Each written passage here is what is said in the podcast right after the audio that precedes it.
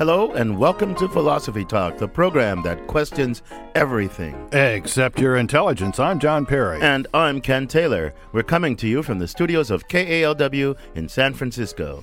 Continuing conversations that began over a bottle of wine at Philosopher's Corner on the Stanford campus. A bottle of wine because today our topic is the philosophy of wine. All right, Ken, come clean. I know that both you and I like a fine bottle of wine, or even a bottle of not so fine wine in my case, and we have lots of philosopher friends who like to drink wine, and a fair number of whom love to bloviate about it. But really, is there anything philosophical about wine? Well, lots of great philosophers have made wine a part of their philosophical conversation. Socrates and Plato in the Symposium, Hume and Kant all both extol the virtues of wine. I mean, what more can you ask for? Well, how about something philosophically interesting? I know what the problem of free will is. I know what the problem of skepticism. I know what the problem of personal identity is. I have no clue what the problem of wine is. The fact that philosophers like wine doesn't make it a philosophical problem. Well, there really isn't a problem of wine, John. I mean, it's just wine is a pleasant way of uh, bringing into philosophical discussion issues that apply beyond wine.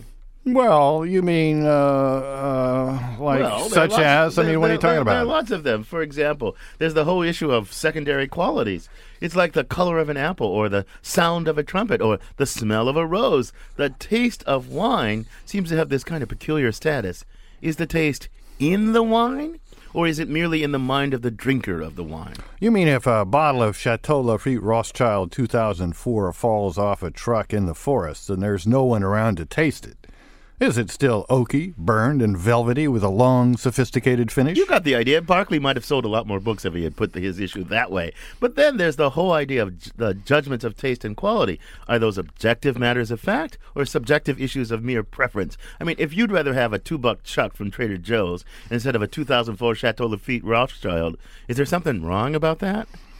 Well, that's a good point, but there really seems to be two questions there. First, if you say a wine is oaky, velvety, and has a great finish, and I say the same wine is fruity, corduroyish, and somewhat flatulent, is one of us right and the other wrong? In other words, do these items of a wine connoisseur's vocabulary really correspond to objective properties of the wine, say its chemical properties?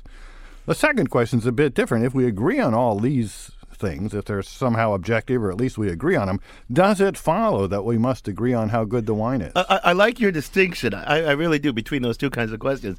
But I, I never heard of corduroyish and flatulent applied to wine. well, I made those up, but they do seem to describe some wines I've tasted. Well, I'm, I feel sorry for you then. Then there's an um, then there's another issue we ought to addr- discuss. It's the whole issue, it's the whole issue of properties of the wine that aren't taste properties.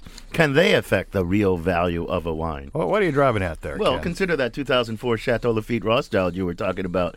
It not only tastes great, it's not corduroyish, but it's a great. There's a great story behind it. It's a famous brand from a great winemaking region, from from the grapes that have been cultivated for ages, planted in that soil that has produced great wines for for even longer. There's a whole family heritage be, behind it. That's that's good stuff. Well, I'm sure that's all true, and, and, and it was probably aged for a couple of years before it was put on the market, which is expensive. All that explains why it costs $479 a bottle. But should that be relevant? I mean, if some lab at Stanford could make a chemically indiscernible wine by fiddling with the molecules of a bottle of two buck chuck, wouldn't it taste exactly the same? And isn't that all that really should matter, the taste? Well, suppose some lab at Stanford could make a molecule for molecule duplicate of the Mona Lisa. W- would that molecule for molecule duplicate be priceless? Well, it looks like we have a lot to talk about, John, and we're lucky to have Barry Smith from the University of London, a real expert on both wine and on the philosophy of wine, to help us out. the first issue we'll tackle is where is the taste of wine? Is it in the wine or in the drinker of the wine? Then we'll have to move on to consider the whole matter of taste. People take lessons on wine appreciation. What are they learning? Do, are they learning to appreciate the value of experiences they're already having, or they're learning to have new experiences? Then we'll consider the larger value of wine. Is a wine connoisseur better off than someone who's every bit as happy with a glass of two buck chuck or even Ripple? And in this connection, we'll consider Ken's thought experiment. Is the wine produced in a Stanford lab really as good as the 479 bottle of 2004 Chateau Lafite Rothschild if the two are chemically the same? Or uh, does all that history and culture really count for something? First, though, our roving philosophical reporter, Zoe Corneli, visits one of those wine appreciation classes to see what folks might find philosophical about wine. She files this report.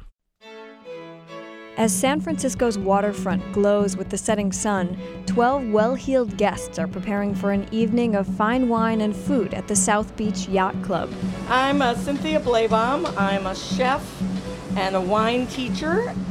Uh, what we're doing tonight is having a wine tasting and palate identification class where we'll taste different things and compare them to other flavors to see if we can figure out what they taste like.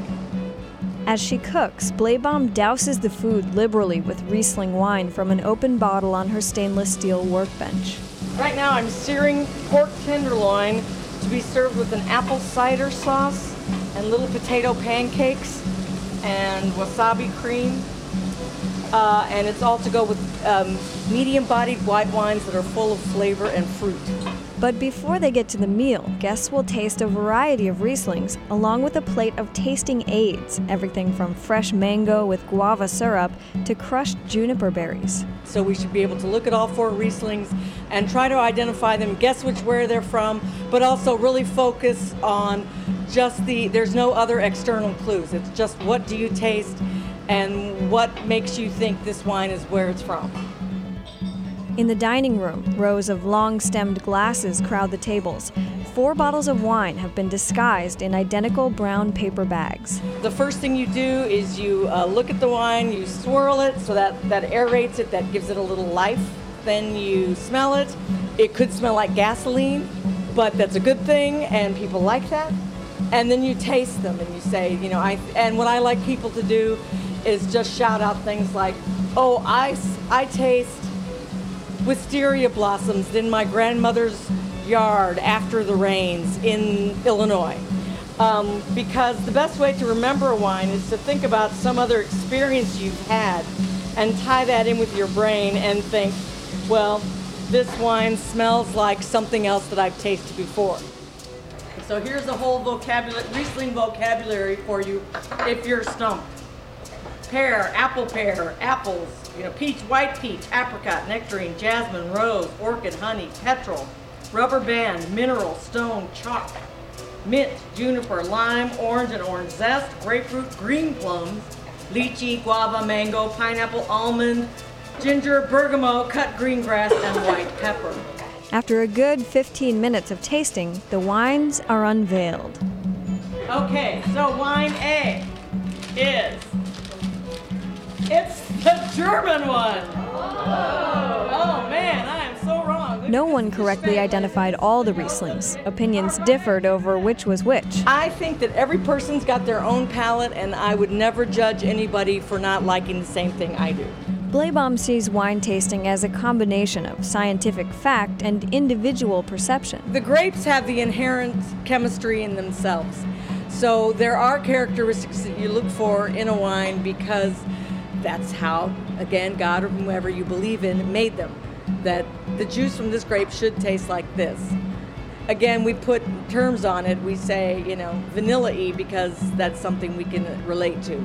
But she admits sometimes wine connoisseurs can get a little carried away. One of my favorite wine descriptions that I ever heard was a wet fox.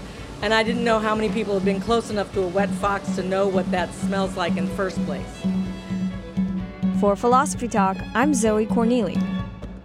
Cheers. Want to hear more? You can find the complete episode on iTunes Music, or for unlimited listening, become a subscriber at philosophytalk.org.